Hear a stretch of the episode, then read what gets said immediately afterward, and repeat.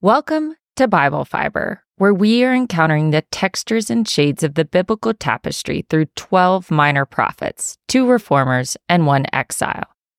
I am Shelley Neese, president of the Jerusalem Connection, a Christian organization devoted to sharing the story of the people of Israel, both ancient and modern. Last week, we studied Ezekiel's call narrative, the longest and most dramatic commissioning of the prophets.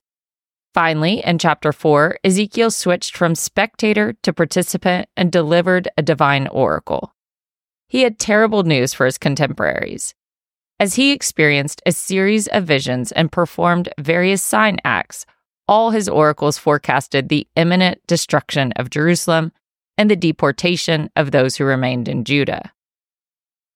Prophetic sign acts pop up frequently in the major and minor prophets. They were real life dramatizations that represented divine revelations. I think of them as prophetic versions of immersive theater with object lessons. Knowing humans are visual, auditory, and tactile learners, God used all three communication methods to shake the covenant people out of their spiritual apathy. Elijah, Elisha, Hosea, Isaiah, Jeremiah, and Zechariah all performed sign acts during their careers to reinforce their primary message. However, no prophet relied on sign acts more than Ezekiel. This probably had something to do with the fact that he was also the prophet that God struck dumb. God commanded Ezekiel to take a brick and set it before you, and on it portray a city, Jerusalem. When imagining Ezekiel's brick, don't picture a small, hardened modern brick. It was more likely the size of a large tile or building block. Because God told Ezekiel to inscribe the brick, the clay must not have dried and hardened in the sun, according to typical Babylonian construction methods. Although the text does not indicate the level of Ezekiel's artisanship, the prophet drew from memory a blueprint of his hometown, Jerusalem. God also instructed him to build models of siege equipment possibly out of sticks, clay, or straw. Encircling the visual aid of Jerusalem was a miniature siege wall, a ramp, enemy encampments, and battering rams. According to Babylonian war tactics, the siege wall prevented escape during the siege, and the battering rams broke down the city's gates and walls. In my imagination, Ezekiel engaged in a one player version of the board game Risk. Yahweh then instructed Ezekiel to take an iron griddle and place it between himself and the Jerusalem model. The griddle represented the impenetrable barrier between Yahweh and Jerusalem. When the Babylonians attacked, God would not protect the city from within. Instead, he oversaw its destruction from outside the walls. This act was a sign for the house of Israel that when the Babylonians eventually laid siege to Jerusalem, God would be out of sight and out of reach. Ezekiel was told, Set your face toward it, as a sign that God was going to enable the siege and had no will to relieve it. A terrifying thought to Ezekiel's observers. Recall that part of Ezekiel's commissioning rendered him tongue tied unless God spoke directly through him. Knowing his handicap, it is unclear if he mimed the entire scene for his audience or if God allowed him to speak so he could verbally narrate the meaning behind the model. His observers would have recognized Jerusalem's unique outline on the brick. Only five years from the trauma of their own deportation, they also would have easily identified the attacking army and siege equipment as Babylonian. What would have required explanation was the iron griddle and the thought that Jerusalem was going to be destroyed at Yahweh's behest. The covenant people's rebellion led Yahweh to set his sights on destroying his own beloved city and temple. Next, in this series of sign acts, God told Ezekiel to lie on his left side and place the guilt of the house of Israel upon it. You shall bear their guilt for the number of days that you lie there. As a trained priest, Ezekiel understood God's terminology. The duty of the priest was to mediate between God and the people. To Yahweh, the priest represented the people. To the people, the priest represented Yahweh. Every year, on the Day of Atonement, for example, the high priest ceremonially transferred the people's guilt to a goat through the laying on of hands before its ritual sacrifice. Only with that once a year ceremony could the priest ritually atone for their collective sins. As the priest appointed to vicariously bear the exile's iniquities, Israel's suffering was in proportion to their sin. For the house of Israel, Ezekiel was told to lie on his left side for exactly 390 days, with each day representing a year. As God explained, 390 was equal to the number of the years of their guilt. Presuming that 586 BCE marked the end of their period of guilt with the climax of their punishment, scholars count back 390 years, looking for the triggering moment that brought on their period of guilt. Around 976 BCE, King Solomon completed the first temple.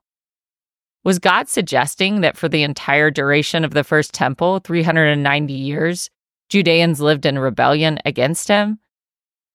We know from the biblical narratives that when the temple stood, many refused to devote their worship to Yahweh alone. Perhaps Yahweh condemned the entire four centuries. After laying on his left side for over a year, God told Ezekiel to bear the guilt of the house of Judah for 40 days by lying on his right side. It sounds as if Ezekiel was referring to the two different political kingdoms of Israel and Judah, respectively known as the northern and southern kingdoms. However, well over a century had passed since the northern kingdom of Israel was destroyed. Even when the kingdom of Israel existed, it lasted only two centuries. It's confusing for Bible readers to track the different uses of Israel and Judah.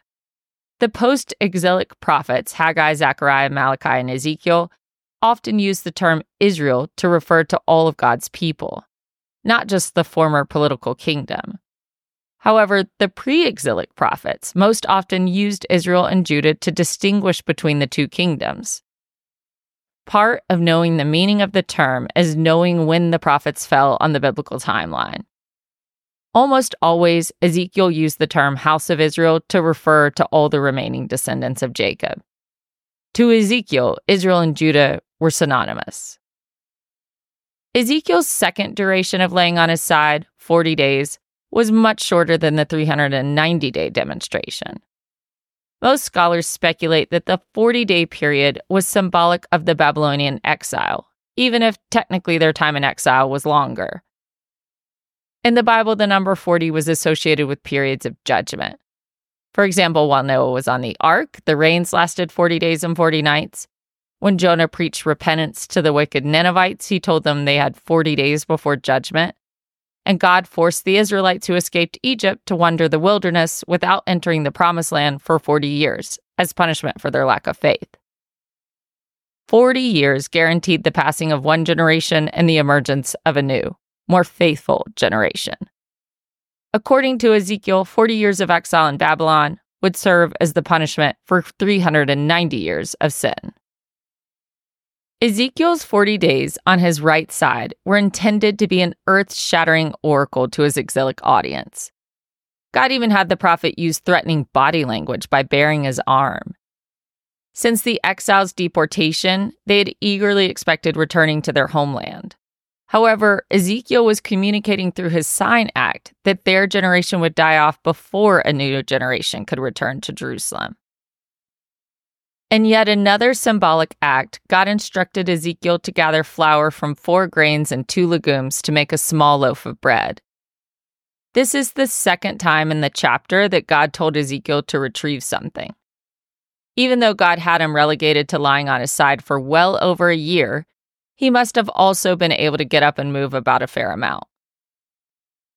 Biblical scholars interpret this strange bread recipe as representative of what the inhabitants in Jerusalem would eat once Babylonian forces surrounded their city. To make bread, they would scramble together all that remained from the bottom of their food storage barrels. The mixture was unsavory but edible, indicative of a siege diet. While Ezekiel laid on his side, he was told to eat only 20 shekels a day of food and one sixth of a hen of water which translates in modern measurements to eight ounces of food and less than a quart of water. The rations imitated the near starvation that would overtake Jerusalem during the Babylonian siege. Restricting individual water intake would be another reality of life under siege. Ezekiel began prophesying in 593 BCE, several years before the Babylonians surrounded Jerusalem for the last time. Conducting a siege was a brilliant war tactic. A starving population is likely to surrender before an attack is even necessary. Nebuchadnezzar drew out the siege of Jerusalem for two years. By the time the Babylonians attacked, the whole population was starved and weak. The Book of Lamentations, documenting the effects of the siege on Jerusalem's residents, described once compassionate mothers boiling their children for food. Jeremiah confessed, Happier were those pierced by the sword than those pierced by hunger. To symbolize the contaminating effects of living in captivity, Yahweh told Ezekiel to cook a barley cake over a fire fueled from human waste. Interpreting the sign act, God said, Thus shall the people of Israel eat their bread unclean among the nations, to which I will drive them. For the first time, Ezekiel pushed back on one of God's bizarre requests of him. He reminded God that he was a priest and that since his youth and throughout his captivity, he had stayed pure, refusing forbidden foods. Not only was the idea of human waste repulsive according to the laws of Torah, human waste was unclean and had to be buried a decent distance outside of the Israelites' camp. Kindly, Yahweh relented and lessened the severity of the sign act. Ezekiel's reasoning was pure hearted. He wanted to obey God's commands of him as a prophet, but he could not do so by disobeying the covenant laws. Instead of human waste, God told Ezekiel he could cook his barley cake over cow manure, a more commonly used source for fuel. Ezekiel's cooking demonstration shamed his exilic audience, making them aware of the impurities they were accruing by living in a foreign land. Surely the curiosity of Ezekiel's onlookers mounted with each passing day that he remained on his side, eating barely enough to survive. Dramatic street theater, rather than lengthy sermons, had more potential to go viral and spread the message of doom throughout the exilic community. The first series of actions represented the coming siege of the city of Jerusalem. In the second series, the suffering of those living in Jerusalem during the siege was portrayed as an even darker charade. As Ezekiel grew skinnier and weaker, he surely attracted attention. The text later shows that fellow exiles visited the prophet in his home as a curious sideshow, even if they did not take his rebukes seriously. As the signs of malnourishment became clearer, some were likely moved by his sacrifice, while his stubbornness angered others. The exiles had family and friends back in Jerusalem. Since their capture, they naively believed that they would be released from captivity and returned to Jerusalem. But Ezekiel warned them that they had it backwards. All of Judah was about to land in Babylon because nothing would be left of their beloved city, Jerusalem. The good news was that God also abided with the exiles in Babylon. Ezekiel had seen the divine throne chariot by the river Chebar. He knew that they were not abandoned. Next week, we are reading Ezekiel 5. The prophet will continue with the dramatic sign acts and accompany them with a powerful message of rebuke. Because the prophet is often mute, when he spoke, he did so with force. Please keep the nation of Israel in your prayers as the country continues to accomplish its war goal of eradicating Hamas. And please pray for the release of the hostages who remain in Gaza without any visitation from the Red Cross. While I am reading about the depression that has set in among Ezekiel's fellow exiles in Babylon, I think about the hostages in Gaza. I pray that, like Ezekiel, they are comforted by God's presence even in their captivity. For all the biblical references each week, please see the show transcript on our blog or by signing up for our emails at thejerusalemconnection.us. I don't say all the references in the podcast, but they are all in the transcript. Send me a message, I'll respond. Bible Fiber is available on YouTube or wherever you listen to your podcast. Am Yisrael Chai.